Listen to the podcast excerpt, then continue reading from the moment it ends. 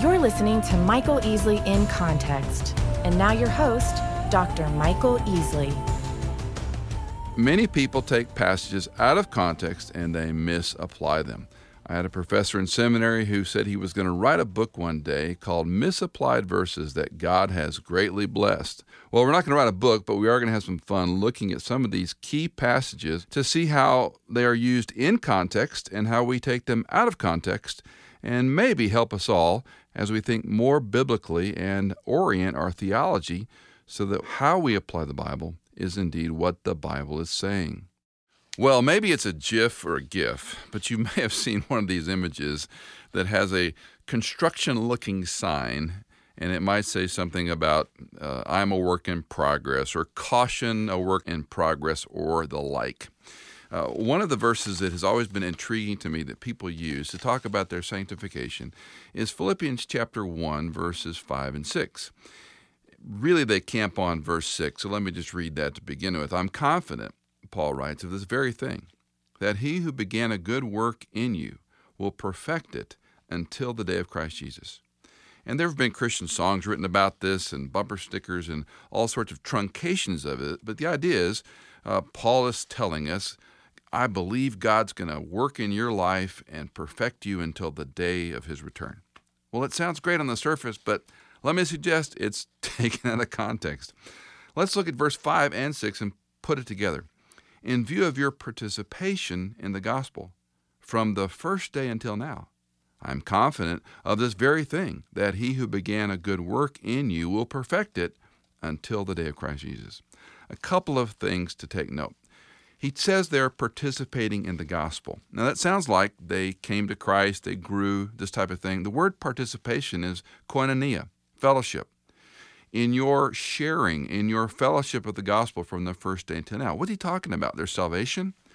Well, interestingly, Paul uses the same phrase a little later in the same book when he's talking about money. Listen to chapter 4, verse 15. For you yourselves also know, Philippians, that at the first preaching of the gospel after I left Macedonia, no church shared with me in the matter of giving and receiving but you alone. Even in Thessalonica, you sent a gift more than once for my needs.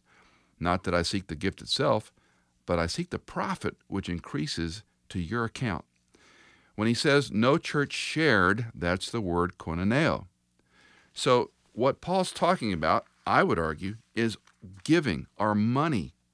So in chapter 1, verse 5, he says, in view of the participation, the financial support you gave us in the gospel from the first day until now.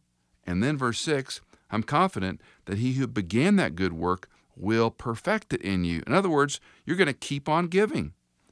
So it's a different take on a verse that's, I would argue, taken largely out of context. Now, can it mean sanctification? Can it mean it would grow in Christ? Sure. Is that clearly what he meant? I don't think so, because he bookends his little letter with this no church shared like you did in the matter of giving and receiving. So let's just say it's probably, maybe, likely taken out of context. And for those of us that want a verse, we need a verse that helps us with our sanctification. Let me suggest a new one for a GIF or a GIF or some other image you might create from 1 Thessalonians chapter 5, where Paul says, Now may the God of peace himself sanctify you entirely, and may your spirit and soul and body be preserved completely, without blame at the coming of our Lord Jesus Christ. Faithful is he who calls you, and he will also bring it to pass. That's a little bit better than him beginning a work in you that might allude to finances, not sanctification. So, 1 Thessalonians 5, verses 23 to 25. This is Michael Easley, somewhat out of context. If you listen to our podcast on iTunes, would you take a minute to rate and review our show? We love reading your feedback, and this helps the show become more discoverable for other listeners. Thanks again for listening.